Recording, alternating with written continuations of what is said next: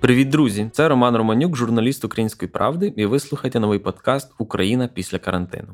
Ми запрошуємо цікавих гостей та говоримо про майбутнє, про те, як змінилась українська економіка, культура, медицина, як змінилися ми самі під час карантину.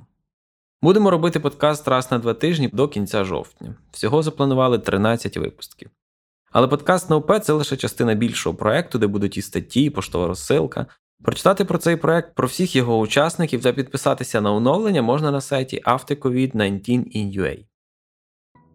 А сьогодні наш гість Василь Хмельницький, власник холдингу Your Future, який об'єднує низку компаній, серед яких аеропорт Джуляни і будівельні бізнеси, фармбізнеси, відновлювана енергетика, IT.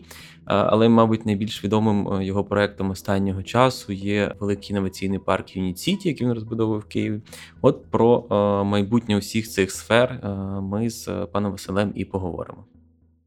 Давайте почнемо з авіа, те, що зараз найбільше постраждало в світі. Як, по-перше, як жуляни будуть виходити з цього треша, і по-друге, як зміниться взагалі логіка обслуговування в аеропорту, і якась логістика, і взагалі інфраструктура? Ну, смотрите, в мире эта проблема очень большая. То есть сегодня государство поддерживает компании, инновационные компании и порты. Люфтханзу, по-моему, выкупили или дали большие деньги для того, чтобы поддержать. Многие американские компании имеют поддержку. К сожалению, в Украине ее нету.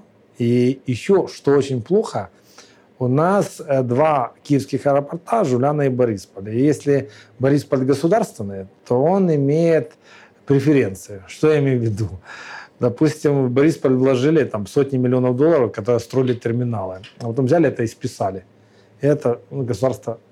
Теперь ничего Борисполь государство не должно. Ни процента, ни тела. Мы частный аэропорт, мы частная компания, мы взяли кредиты, мы построили 3 хороших терминала, но мы должны обслуживать проценты. Это же бизнес. И теперь это уже не одинаковый слой, понимаете? Поэтому ситуация у нас, честно скажу, нелегкая, но я досконально в этом не очень разбираюсь, потому что у меня есть партнер Денис, который управляет аэропортом, и он же и совладелец. Он за это имеет какой-то бонус, и он сейчас полностью всем управляет.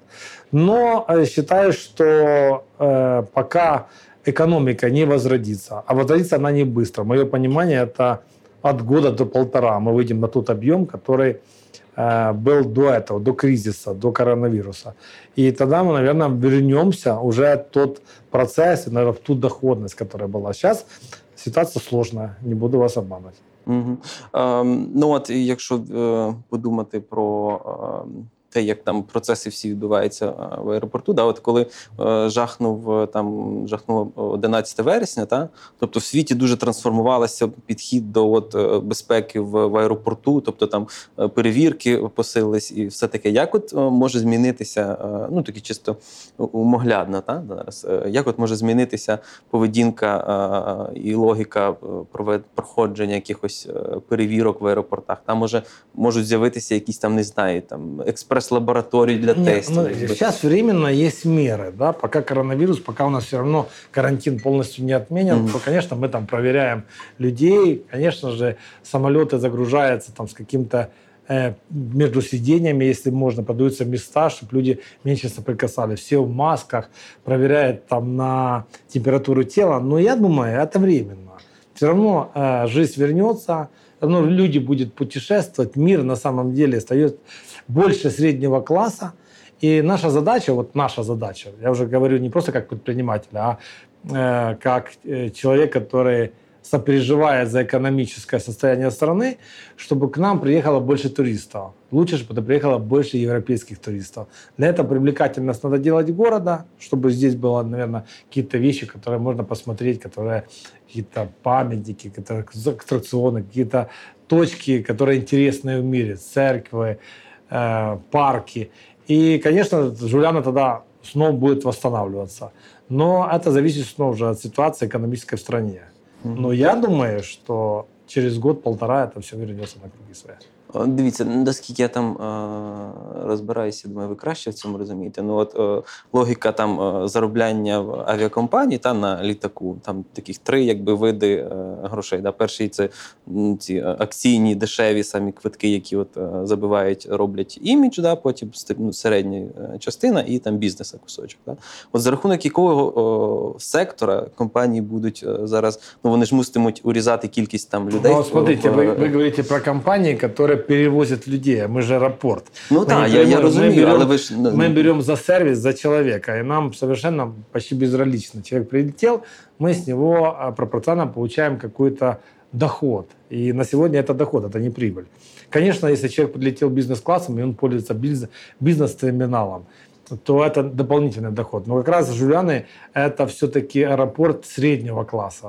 Там очень редко пользуется бизнес-терминалом, это больше Борисполь. Поэтому наша задача, чтобы больше пассажиров летало через Жуляни. Ну, хотя бы вернулись до кризисного уровня. Это у нас такая номер один задача. Пока Жуляни убыточные. То есть сейчас они работают в минус, потому что они все равно запустились, рейсов мало. И на сегодняшний момент есть еще такое правило, что компания может отменить рейс, если у нее продано меньше 25% билетов. То есть, представляете, да, есть рейс, продали 24% билета, компания отменила, и вообще люди не полетели. Значит, Жуляни ничего не заработали. Mm-hmm. Вот... Там є ну, ці категорія, у вас візи літають, да, з Жулян, та з Борисполя літають Райнери. Ну, це компанії, які живуть за рахунок типу великого потоку, та, за рахунок повної посадки в літак. Як ви думаєте, вони переживуть, відповідно, якби ваші прибутки від них вернуться, вони переживуть цю кризу, як вони мають перебудуватися, тому що вони ж не витягнуть, не можуть забивати повністю літаки, а без цього в них немає ніякої, ну, в них немає потоку, відповідно, немає доходу. А це ж не наші компанії, це західні компанії. І їм є спеціальна програма по підтримці цього бізнесу. І якщо їм допомагає держава. І більше того, це ще дуже сильно залежить від того, когда карантин закончится. Сегодня мы же не можем летать в Европу. Представляете, а если через месяц, а если через полгода, а если через год? Я тут боюсь вам говорить какие-то точные вещи, потому что вдруг осенью новый виток коронавируса, и снова это не заработает. Пока в той ситуации, что сегодня есть, то это, конечно, очень сложная ситуация в аэропорту.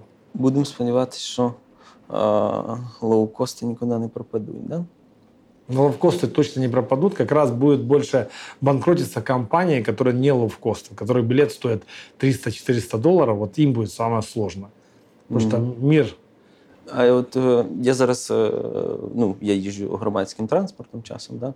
Але ну, з таким острахом. Да? І в мене, коли я вибираю там, сісти в таксі, чи сісти в метро, чи поїхати на своїй машині, то все більше типу, перекос в сторону от, сісти на свою машину і поїхати, щоб менше там соприкасатись з іншими людьми. Чи не може цей страх якби екстраполюватися і на авіа, да? Щоб подорожі перестануть бути цікавими літаком, щоб менше оце, а от індивідуалізація. Короткосрочна перспектива. Перспективы да, долгосрочно нет. Потому что все равно люди прагматичные. Сегодня самолет – это очень безопасное передвижение по сравнению с машиной. Вы знаете, что в мире в каждый год больше миллиона человек гибнет на дорогах. И там может быть тысячи на самолетах. То есть это более безопасные самолеты. Поэтому люди потихонечку будут выходить с этого состояния страха и будут больше летать точно. Больше того, тренд последних 20 лет, что среднего класса становится больше в мире, и они больше путешествуют, больше отдыхают. И я уверен, что это вернется. Просто это вернется через полгода или через 2. Вот этот промежуток времени нас очень сильно беспокоит. Окей, давайте про інше. Ми сказали про те, що от люди сидять в машині, того що це якась своя територія, якби захищена, та якби є ще інша, теж своя територія, це житло. Та ви теж якби будуєте житло.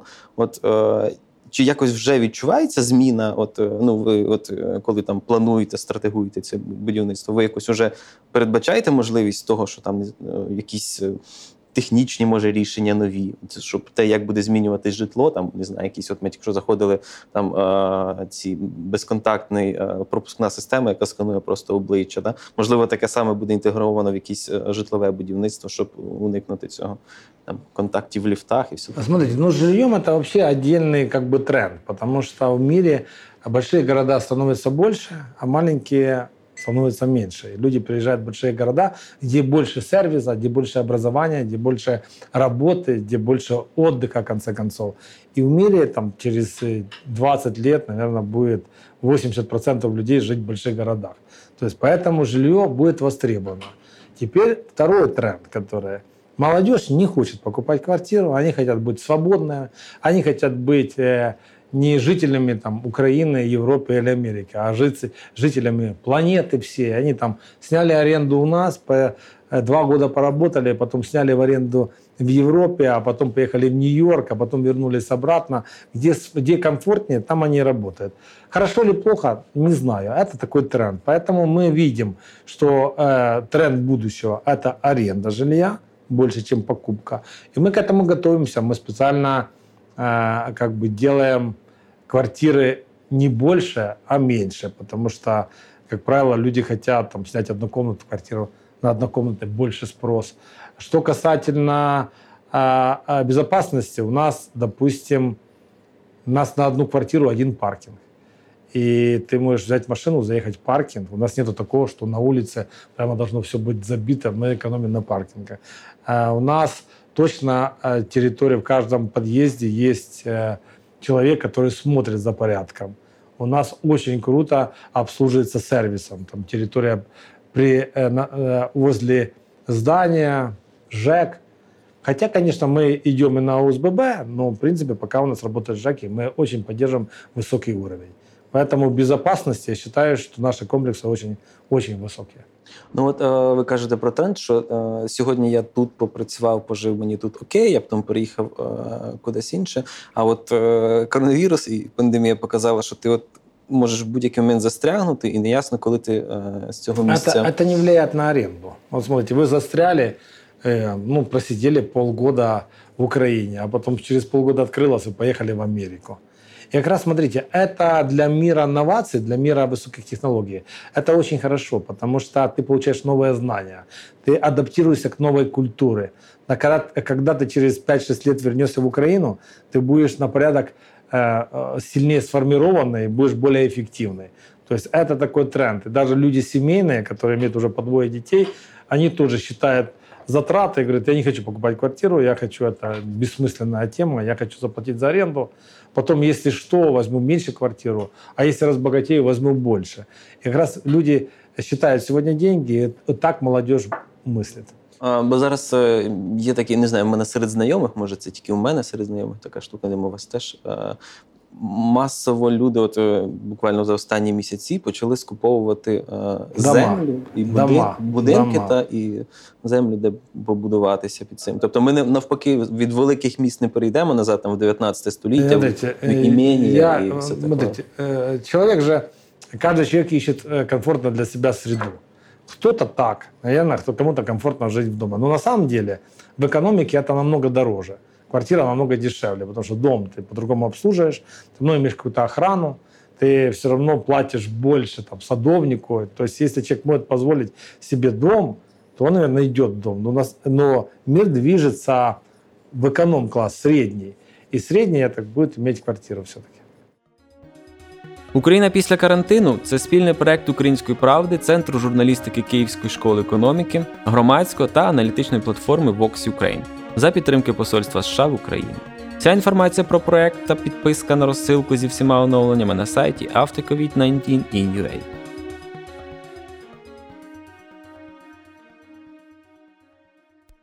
За останні роки, мабуть, найбільш медійно присутній ваш проект – це от якраз місце, де ми перебуваємо, та Юніт.Сіті. От я от собі думаю, в умовах того, коли типу, треба обмежувати контакти, та, і якось менше як це, соприкасатися з іншим, та? Іншим як явищем, іншим як людина, іншим як там якийсь сусід чи ще. Чи отакі, ну, по суті, свої шерінгові простори великі, та? Чи вони мають майбутнє? Чи навпаки вони поступляться місцем якимось закритим власним офісом? Я вважаю, що якраз в будущем тільки такі пространства мають право на виживання. Тому що когда мы говорим про удаленный доступ, сегодня любят говорить люди, там, вот, как комфортно работать на удаленном доступе. Я хочу вам привести пример, я на самом деле в это не верю. И буду доказывать свою точку зрения. То есть сегодня в мире средний показатель людей, которые не любят свою работу, 63%. А знаете, сколько в Украине? В Украине 90%. Может, это связано с тем, что мы были постсоветское государство, у нас не было предпринимательства, не было бизнеса, не было культуры, и сейчас оно не так воспринимается, как, допустим, на Западе. Но 90% людей, представляете себе, не любят свою работу. И если у вас спросить у 10 человек, то 9 человек скажет, да, конечно, удаленный доступ. У него мысль, что надо ехать на работу, он это не любит. Но современный тренд в чем состоит? В экосистеме. То есть мы встречаемся с друг другом, мы делимся знаниями, мы помогаем друг другу, мы спорим в кабинете, а потом принимаем решение и его внедряем. И, конечно, успех – это успешная команда. Успешная команда, которая имеет очень крутую внутреннюю структуру и культуру, которая помогает друг другу. Вот сейчас вот это я хочу на этом сделать ударение. Так это не можно построить на удаленном доступе. Это никакой командной игры. И увидите, те компании, которые ушли на удаленный доступ, через 3-4 месяца, полгода будут возвращаться, потому что эффективность у них будет точно падать. И даже я, человек, который, в принципе, пошел такую непростую школу, и когда я остаюсь дома, то у меня эффективность падает до 50%. Я то в холодильник загляну, то мне друзья позвонят, то с собакой пойду погуляю. Да, поговорю по Zoom, и все думают, что если ты по Zoom 2 раза в день поговорил, ты супер выполнил свою работу. На вопрос, когда люди, компании говорят, а у нас эффективность выросла. Я говорю, насколько больше прибыли стало?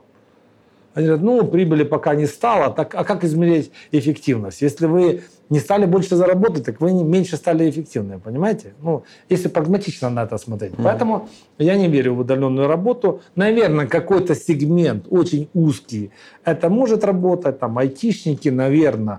И то, если вы пойдете в Google, то вы увидите, что они как... селедки и занимаются, на дорожке бегут, пишут код. Это, они работают друг друга. И очень важная у них сфера – это то, что помогать друг другу. А помогать можно, когда ты рядышком стоишь, когда тебя сейчас спросил, когда вы вместе обдумали какой-то план или что-то внедрили вместе. Это только работает. Поэтому я думаю, что такие проекты, как Юніт.Сіті или другие проекты, которые создают экосистему. Где разный бизнес, с разными знаниями, где есть институты, где есть школа, где есть коворкинги, где акселераторы. Когда ты вместе общаешься, вместе делишься своим опытом, споришь, докажешь. Это двигает команду вперед, двигает бизнес любой вперед. Но мы сами увидим, наверное, через 3-4 месяца, по моим прогнозам, все потихонечку начнут возвращаться в офисы. А якби як ці простори мусять, ну, скоро там може бути 2-га хвиля, 3-я хвиля там віруса і всі діла. Тобто, як ви тут всередині перелаштовуєтесь? Я как-то к этому отношусь немножко, ну так, я прагматично смотрю на вещи. Вы знаете, у нас есть завод, который занимается фармацевтикой. И в связи с тем, что мы, этот завод собирает плазму, то у нас супер крутое оборудование по вирусологии. Вот человек, который сдает плазму, мы должны сейчас проверить, болеет он чем-то или нет. Так мы на прошлой неделе, где-то прошлую неделю, позапрошлой, мы тестировали на немецком оборудовании 13 тысяч людей. Знаете, какой процент заболеваемости у нас в Украине? Всех, что мы тестировали. 0,46. То есть на самом деле, понимаете, даже не 1%. Это о чем говорит? Что такой проблемы, такой глобальной, прямо что менять все, ее пока нету. И она может быть осенью, а может и не быть. Она может быть третья волна, а может и не быть. Люди напуганные, я это понимаю, люди перестраховываются. Но если мы будем смотреть прагматично и делать выводы, то мы увидим, что такой глобальной проблемы на сегодня, это мое мнение, такой не существует. Поэтому, если мы будем рассчитывать, что будет там, 3-4, экономика наша начнет рушиться, и мы начнем закрываться и сидеть, ничего не делать, то точно она будет рушиться. Угу. А если мы понимаем, что нам надо какие-то, конечно, меры безопасности применять, конечно, там, нарушать какие-то законы, но двигаться вперед и не останавливаться, и принимать решения, внедрять, и создавать новые точки роста, то она будет, как бы, ситуация будет улучшаться. От я так мислю, і ми не просто мислю, а так і ділаю. Угу. Ще одна історія про освіту. Да? У вас була тут школа, але ви закрили її, так? Тобто... Ні, ми убрали одну програму, зробили другу. Ага. У нас була французька програма «Школа 42», ми зробили UCode. Это украинская компания, которая сделала совершенно крутой продукт. И у нас сегодня, если вы пойдете посмотрите, у нас учатся студенты. Я считаю, что это более эффективно, чем даже французская. То есть вот цю систему освіти взагалі, так? Тобто вона буде далі розвиватися так, як розвивалася до цього, тобто якісь очні штуки, чи вона перейде на платформи і платформи... Смотри, вона і до цього була. Що показав кризис? Кризис ускорил процессы. То есть люди, если раньше люди покупали каждый год на 1% больше людей покупали в онлайн, то за этот год их станет на 5% больше. Но то, что я часто слышу, что после кризиса мир не будет таким, как был. Так я вам хочу сказать, он не будет таким, как был, даже без кризиса. Мир так развивается, так идет вперед, что просто кризис его ускорит. То есть люди пришли там в интернет, диджитал, и это нормально. И есть люди, которые раньше не работали, а сейчас начали работать. Им это понравилось, и они здесь и останутся. Но в принципе мир меняется ежегодно, не связано с кризисом. Поэтому мы не можем сказать, что все поменялось кардинально. Что-то поменялось, а что-то поменялось бы и без коронавируса, понимаете, да? Угу. То есть, мир движется в новые технологии. И это понятно, что рано или поздно будут беспилотные машины. И понятно и так, что гипермаркеты большие будут умирать или как бы перестраиваться в другой какой-то продукт. Это и так ясно. Просто кризис это ускорил. Ускорив. Угу. Ви згадали про те, що якби треба шукати нові якісь точки росту. Та? От ви бачите, от ця криза показала вам якісь точки такого вибухового якогось стрімкого росту, куди можна там інвестувати? Точно. Знаєте, то, що я раніше думав і завжди говорив, воно зараз підтвердилось. Ми повинні займатися производством. У нас нет другого варианта. То, что мы покупаем сегодня продукты с Китая, с Польши, не знаю, с Германии, с Турции, у нас должно быть альтернативное производство. Потому что, смотрите, случилась вторая волна кризиса, закрылись границы. И что, мы должны сидеть без продуктов, которые мы не производим? Конечно, у нас должно быть свое производство. Я считаю, еще... Много европейских компаний, в связи с тем, что с Китая это началось, и Китай закрылся, сейчас ищет возможности производить недорого где-то в другой локации. Украине сегодня есть большие возможности в этом плане. Вот я... Что именно производить? Ну, смотрите, у меня есть завод, я построил, кстати, в виде эксперимента по электрофурнитуре. Мы делаем розетки, выключатели, там, стаканчики, 80 видов продукции. Угу. Украина это не делает. Поэтому мы начали делать, и мы сейчас производим. Честно скажу, еще не вышли мы на самоокупаемость, но потихонечку движемся. И вот в кризисе, когда закрылись границы, то у нас спрос вырос, потому что люди дома, они все равно делают ремонты, все равно какие-то компании работают, они покупают электрофурнитуру. Турция закрылась, Китай закрылась, Европа закрылась, и мы свой производитель, мы стали больше продавать. Но это же крутой кейс. Мы можем все производить. Вы сегодня зайдите в любой гипермаркет строительный, посмотрите, что мы не производим, и начинайте это производить, потому что я не верю, что в Китае при средней зарплате $750 и той транспортировки сюда, сколько надо затратить, и растаможить, мы, украинцы, не сделаем этот продукт дешевле и качественно. Я уверен на 100%, что мы это сделаем. Поэтому есть альтернатива, надо поднимать свое производство. Не говоря про то, что производство дает толчок к экономическому росту, потому что это налоги. И это самое главное.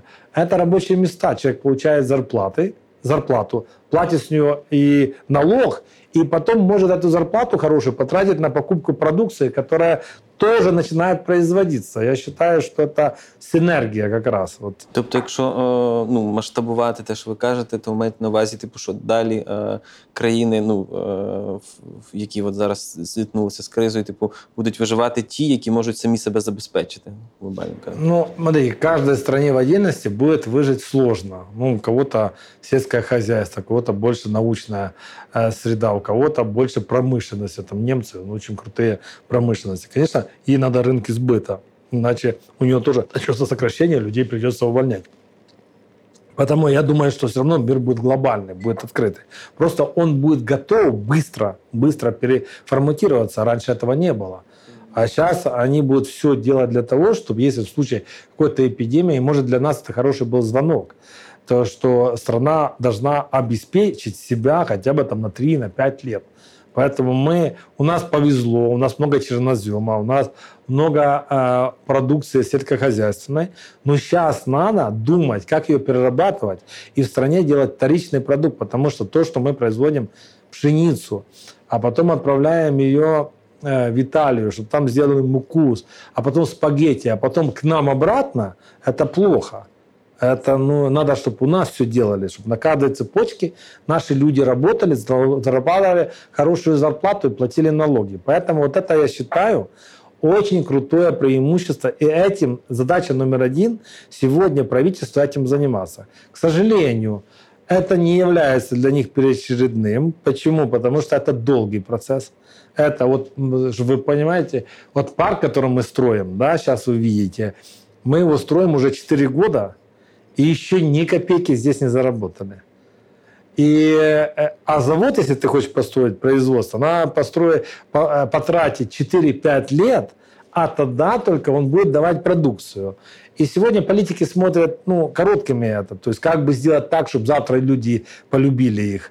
А здесь надо закатать рукава и думать длинными категориями. Но это точно, только эта дорога, которая может страну поднять, сделать Крыму экономически независимой. Mm-hmm. Потому что кафе и рестораны не могут, при всем уважении к сервисному.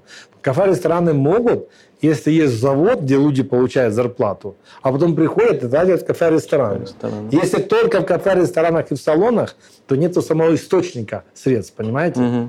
І він мусить або приїхати ззовні, або бути вироблений всередині. Да, або ззовні він має приїхати потратити. Да? Это тоже на это рассчитывать мало можно. Надо, чтобы наш человек много зарабатывал, тратил внутри, имел возможность поехать в Германию, а немец имел возможность поехать к нам. Тогда этот баланс, он работает. Угу. Если только рассчитывать, мы ничего не строим, но может приедет здесь американец и потратит деньги, это не работает. Угу. Ясно. Тобто майбутнє за можливістю швидких переключань, переформатувань себе. Смотрите, будущее за новациями, будущее за экосистемами и будущее за талантливыми людьми. И здесь, я хочу сказать, нам повезло. В Украине очень много талантливых ребят. И наша задача создать им условия, в том числе и Юніт.Сіті, где они найдут много сервисов и здесь останутся. Пускай здесь они создают свои продукты, пускай здесь они создают WhatsApp или Google. И пускай он здесь будет, а мы создадим условия, чтобы они здесь эти деньги тратили и сюда инвестировали. Вот это номер 1 задача. Потому что наша проблема, что мы самые талантливые ребята, они видят здесь возможности и едут работать в Америку, в Польшу, в Германию. И потом там остаются. И это, конечно, для нас, я считаю, это самая большая проблема. Угу. Потому что государство инвестирует денег на их обучение, и не талантливые никуда поехать не могут, а талантливые уезжают и поднимают экономику другой страны. І це дисбаланс. Окей. Дякую. По-моєму, було інтересно. Не знаю, мені точно. Це був подкаст «Україна після карантину». Щоб нічого не пропустити, заходьте на сайт aftercovid19in.ua та підписуйтесь на розсилку зі всіма оновленнями. До наступного випуску.